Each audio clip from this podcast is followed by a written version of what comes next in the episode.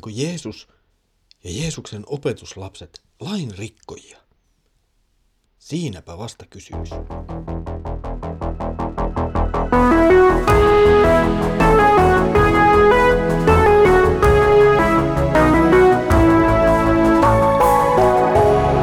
Kirjoitusten pauloissa. Tervetuloa taas mukaan Kirjoitusten pauloissa Raamattu-podcastiin. Minä olen Mikko ja yhdessä tässä luemme ja katselemme Markuksen evankeliumia. Edellisellä kerralla käsittelimme Jeesukselle esitettyä kysymystä siitä, miksi hänen opetuslapsensa eivät paastoa. Jeesus antoi vastauksensa puhumalla hääjuhlasta sekä vanhasta ja uudesta. Nyt tulemme toiseen merkittävään tapahtumaan, joka liittyy vahvasti Jeesuksen edellä sanomiin sanoihin. Luomme Markuksen evankeliumin toisen luvun jakeet 23-28. Jeesus kulki kerran sapattina viljepellon laitaa, ja hänen opetuslapsensa alkoivat kulkiessaan katkoa tähkäpäitä. Silloin fariseukset sanoivat hänelle, katso nyt, miksi opetuslapsisi tekevät sellaista, mitä sapattina ei ole lupa tehdä. Mutta Jeesus vastasi heille, ettekö ole koskaan lukeneet, mitä Daavid teki, kun hänen ja hänen miestensä tuli nälkä eikä heillä ollut ruokaa. Hän meni Apiatarin ollessa ylipappina Jumalan huoneeseen ja otti uhrileivät, söi ja antoi miehilleenkin, vaikka niiden syöminen oli sallittua ainoastaan papeille. Ja Jeesus sanoi heille, sapatti on ihmistä varten, eikä ihminen sapattia varten. Niinpä ihmisen poika on myös sapatin herra. Kertomus muutaman nälkäisen miehen tekosista ei helposti näytä siltä, että sillä olisi kovinkaan syvää hengellistä merkitystä. Opettajansa kanssa kuljeskelevat miehet ottavat täysin laillisesti pellon reunasta vähän syötävää, ja siitä fariseukset sitten vetävät herneen nenään. Mutta mitä hengellisesti merkittävää tässä voi nyt oikeaan olla? Mitä siinä nyt on niin suurta, että opetuslapset katkovat muutaman tähkäpään, mikä itsessään oli aivan sallittua. Itse asiassa tässä on aika isokin ongelma, ainakin fariseusten näkökulmasta. Ja lopulta tämä tapaus ja Jeesuksen sanat näiden kysymysten ympärillä kertovat paljon siitä, kuka Jeesus on ja mikä hänen tehtävänsä on.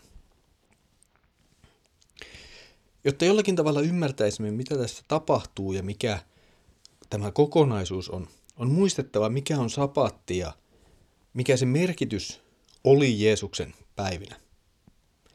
Sapatin vieton taustalla on tietenkin kolmas käsky, pyhittää lepopäivä, eli sapatti. Suomalaisessa raamatun käännöksessä käytetty lepopäivä on juuri tuo sapatti. Sapatti oli meidän kalenterissamme perjantai-illasta alkava ja lauantai-iltaan jatkuva erityinen päivä, joka toistuu luonnollisesti viikoittain.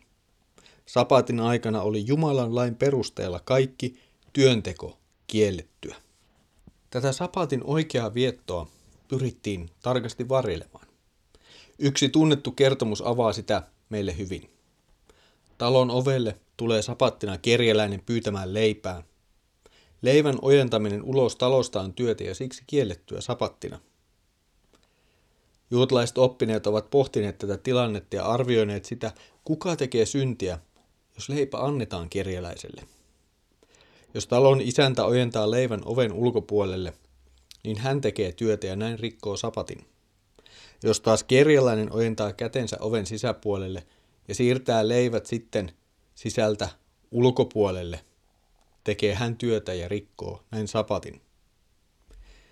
No, tällainen kertomus saattaa meistä tuntua täysin älyttömältä ja täysin turhalta kikkailulta ja jotenkin aikaa tuhlaavalta pohdiskelulta. Kysymys on kuitenkin lopulta Jumalan pyhyydestä ja sen varjelemista, Jumalan käskyjen varjelemisesta.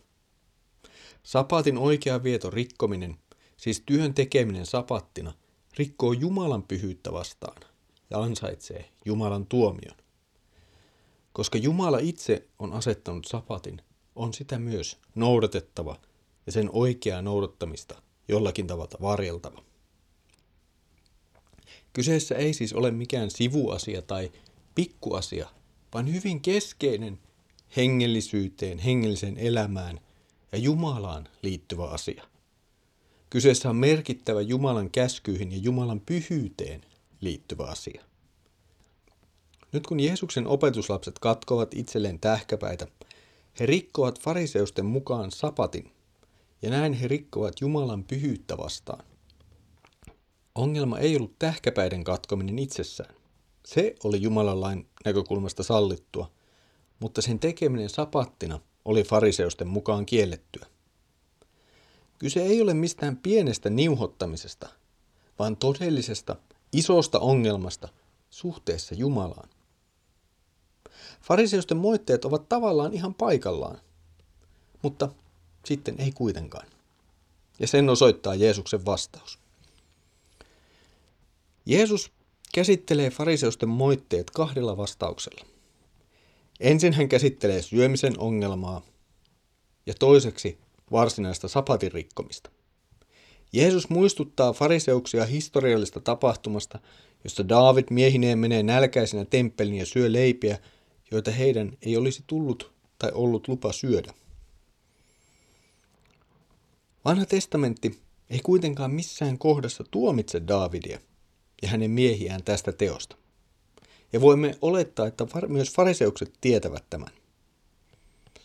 Jeesus antaa ymmärtää, että Jumala ei ole antanut sapattikäskyä elämän vastaiseksi asiaksi, jota täytyy vahtia kuin haukka kaniinia pellolla. Toisella tasolla Jeesus tekee itse asiassa vielä suuremman väitteen. Jeesuksen opetuslapset ovat nyt uudessa ajassa. Kysymys on samasta kuin edellisessä jaksossa hääjuhlan ja uuden ja vanhan välillä. Jeesuksessa alkaa uusi aika, jossa myös suhde Jumalaan perustuu muuhun kuin kuuliaisuuteen laille. Vanhan testamentin laki varjeli kansan Jumala-yhteyttä. Sen tarkoituksena oli osoittaa tavat, joilla kansa saattoi elää Jumalan yhteydessä. Tämä laki oli kuitenkin vain esikuva siitä Jumalan valtakunnasta, joka oli tulossa ja tuli sitten Jeesuksessa. Jeesuksen kanssa opetuslapset elävät uutta aikaa, uutta lopun aikaa. Heidän suhteensa Jumalaan ei enää määrity tarkkojen sääntöjen noudattamiseen, vaan Jeesukseen, jossa Jumalan valtakunta on tullut. Nyt Jeesus vastauksellaan osoittaa, että hänen kanssaan toteutuu sekä Jumala-yhteys että oikea Jumalan tarkoittama sapatti. Palaamme siis siihen suureen kertomukseen Markuksen evankeliumissa, joka kertoo meille, kuka Jeesus on. Jeesus on suurempi kuin fariseusten sapattisäädökset ja tulkinnat. Jeesus on täydellisempi kuin se Jumala-yhteys, joka saavutettiin Mooseksen lain kautta. Jeesuksessa tulee maan päälle Jumalan valtakunta, jossa Jumala-yhteys toteutuu yhteydessä, siis uskossa Jeesukseen.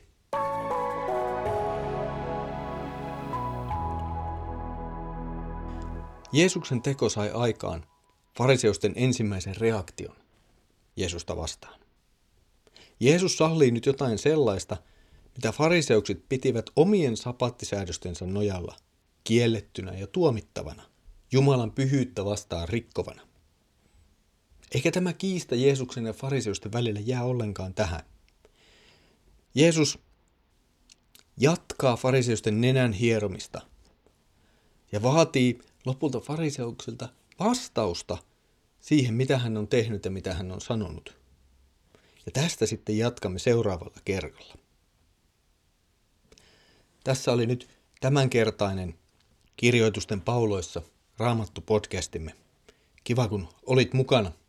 Jatketaan tästä yhdessä taas matkaa eteenpäin ja katselemaan sitä, mitä tapahtuu Markuksen evankeliumin seuraavissa jakeissa. Mutta nyt Herramme Jeesuksen Kristuksen armo, Isä Jumalan rakkaus ja Pyhän Hengen osallisuus olkoon sinun kanssasi.